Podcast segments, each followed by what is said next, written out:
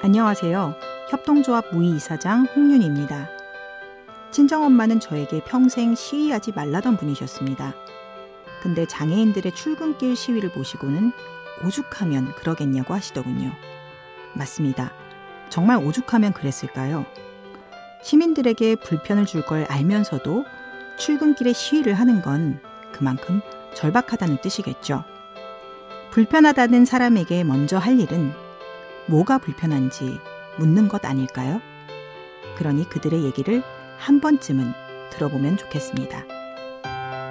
잠깐만 우리 이제 한번 해봐요 사랑을 나눠요 이 캠페인은 보험이라는 이름의 약속 DB손해보험과 함께합니다.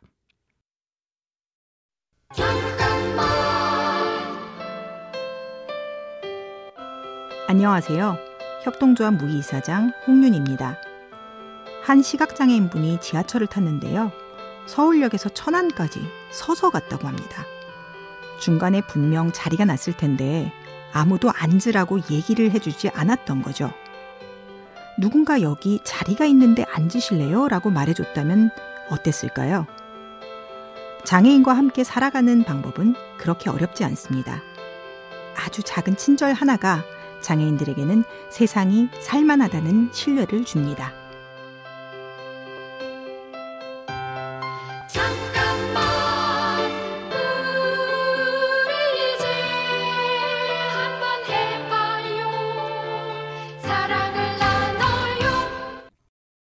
이 캠페인은 보험이라는 이름의 약속 DB손해보험과 함께합니다.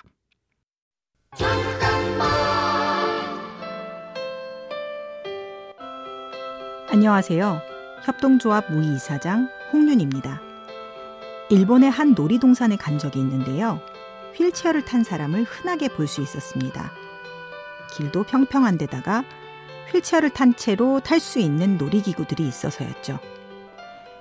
장애인을 위한 복지라고 하면 흔히 가격 할인을 생각하지만 사실은 장애인도 접근할 수 있는 시설을 만들어주는 게 훨씬 중요합니다. 장애가 있는 사람들도 엄연한 소비자라는 걸 잊지 않았으면 좋겠습니다.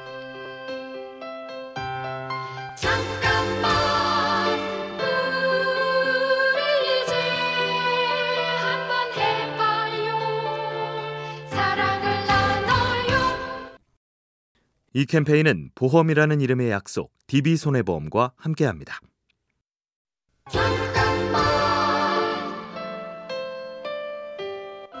안녕하세요.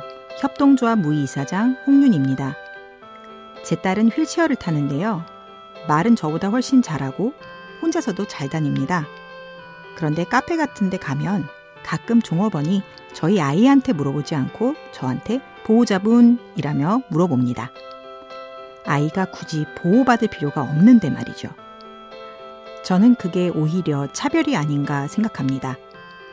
휠체어를 탄다고 해서 나보다 못난 사람이라거나 열등한 사람이 아닙니다. 그냥 나랑 다를 뿐입니다.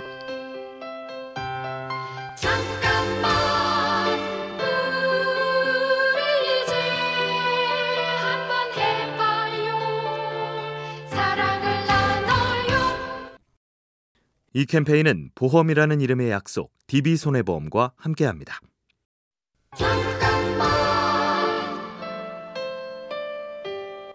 안녕하세요. 협동조합 무이이사장 홍윤입니다. 누구나 하루 24시간을 사는 것 같지만 장애인의 시간은 하루에 12시간 혹은 8시간 정도라고 생각합니다. 그중 많은 시간이 버려지거나 대기하거나 정보를 찾는 데 쓰이죠. 가령 식당을 간다면 휠체어가 들어갈 수 있는지 장애인 화장실은 갖췄는지 사전에 일일이 확인해야 합니다. 장애인의 정보 검색 시간을 조금이라도 줄여줄 수 있는 그런 세상이 되면 좋겠습니다.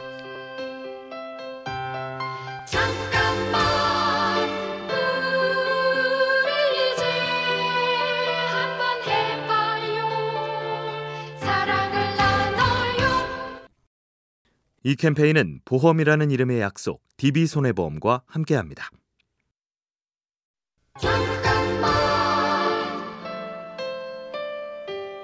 안녕하세요. 협동조합 무이사장 홍윤입니다. 제 딸이 다니던 어린이집에서는 아이들이 매일 산에 올랐습니다. 제 딸은 걸을 수 없는 아이라 부모들이 함께 머리를 맞댔죠. 논의 끝에 회사에 안 가는 엄마들이 돌아가면서 아이를 업고 산에 오르기로 했습니다. 나중엔 유아차로 가기 좋은 길을 알아내서 가보기도 했고요. 아무리 어려운 문제라도 함께 해결하려고 노력하는 사람들이 있다면 방법은 있습니다. 그냥 손 놓고 있으면 아무것도 바뀌지 않으니까요.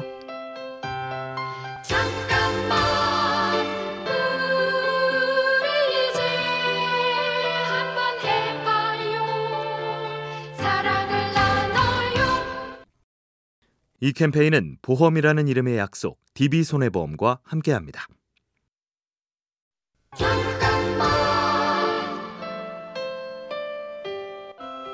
안녕하세요. 협동조합 무의 대표 홍윤입니다. 저는 장애가 무의미해지는 사회를 만들기 위해 무의라는 단체를 만들었습니다. 장애인이 처한 문제를 유쾌하게 풀어가고 싶었는데 우리나라에선 아직 갈 길이 멀더군요. 기본 이동권조차 보장되어 있지 않고 장애인이 죽거나 다치는 경우도 아직 많으니까요.